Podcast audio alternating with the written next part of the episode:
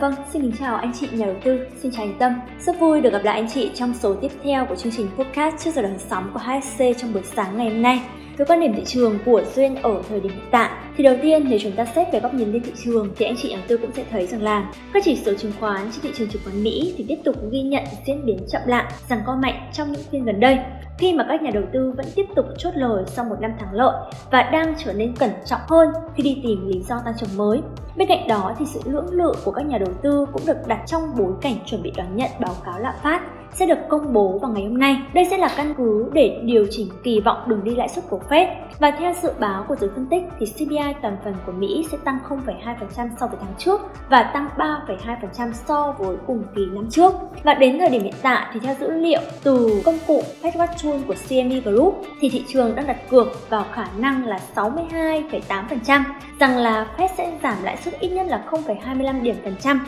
trong cuộc họp tháng 3 năm 2024. Và cách đây một tuần thì khả năng này giữ ở mức đó là hơn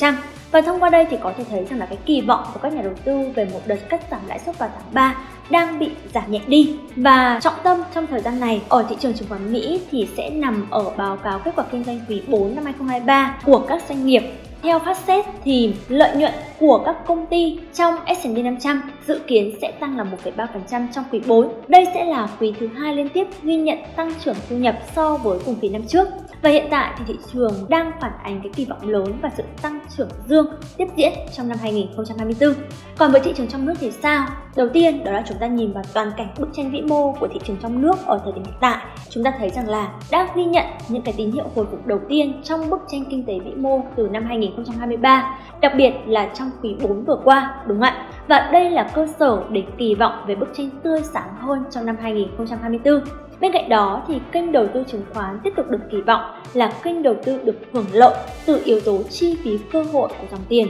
khi mà lãi suất huy động của hệ thống ngân hàng ngày càng kém hấp dẫn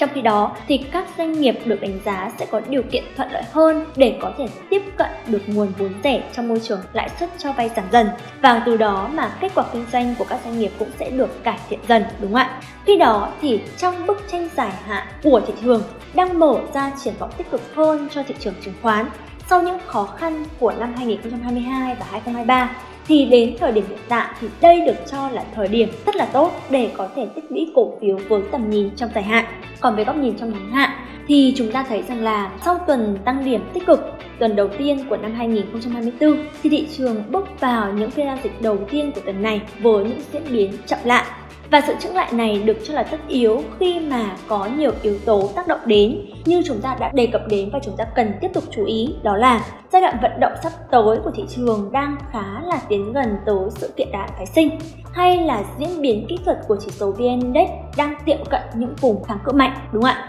Sau đó mà việc chậm lại việc điều chỉnh của chỉ số trong những phiên giao dịch tuần này được cho là điều hoàn toàn bình thường. Và đến phiên giao dịch ngày hôm qua, dù là chỉ số duy trì trạng thái rằng co trong suốt phiên giao dịch, nhưng đến kết phiên thì chỉ số VN Index vẫn ghi nhận là tăng đỉnh nhẹ. Trong đó thì sự đồng thuận tăng của các cổ phiếu trong nhóm cổ phiếu ngành ngân hàng vẫn là nhóm đóng vai trò dẫn dắt và là điểm tựa cho chỉ số thị trường chung. Bên cạnh đó thì thanh khoản của thị trường vẫn được ghi nhận cải thiện. Điều này cho thấy rằng là dòng tiền ở trên thị trường vẫn đang rất là sôi động ở cả hai chiều, mua và bán. Tuy nhiên thì chúng ta cũng nhìn nhận một thực tế rằng đó là trong phiên giao dịch ngày hôm qua thì dòng tiền chủ yếu tập trung vào nhóm cổ phiếu ngành ngân hàng và các nhóm cổ phiếu khác thì đa phần là giảm điểm. Do đó mà nếu như thị trường chỉ dựa đơn lẻ vào nhóm cổ phiếu ngành ngân hàng, thì chỉ số VN Index cũng chưa thể bứt phá ngay được, đúng không ạ? Và dưới góc nhìn kỹ thuật của chỉ số VN Index thì đến thời điểm hiện tại, xu hướng tăng của chỉ số vẫn tiếp tục được duy trì, nhưng ngưỡng cản tại vùng 1160 đến vùng 1165 điểm của thị trường